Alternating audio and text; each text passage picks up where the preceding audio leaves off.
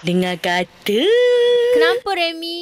Ha, dia cakap tak ready lagi nak timang anak sebab takut terkenan watak benci kanak-kanak. Ha, let loose hingga habis drama. Oh, lepas habis drama tu baru ready lah. Tapi itulah takut pembawakan juga. Ya dah. Mm-mm. Dia kata sebab dia bawa watak sebagai Zafar itu seorang lelaki panah baran dan tak suka dengan anak kecil buatkan Remy Ishak bimbang jika sikap tersebut melekat pada dirinya apabila bergelar bapa. Eh janganlah gitu. Berlakon-berlakon lah kan. Ha, kata Remy lagi, dia juga percaya dengan kata-kata terkenan seperti yang selalu disebutkan dalam kalangan masyarakat Melayu. Bimbang juga isteri saya hamil dalam tempoh saya membawakan watak dalam drama ini. Kan? Ah, Oh takut dia terbawa-bawa. Janganlah yang yang apa perangai tak elok tu terbawa-bawa pula sampai keluar sen. Ha, masa berlakon tu habis-habis tu habis tu je lah. Tahu. Ha, kalau dah kata Allah nak bagi rezeki tu takkanlah kita nak menolak pula. Ya tak?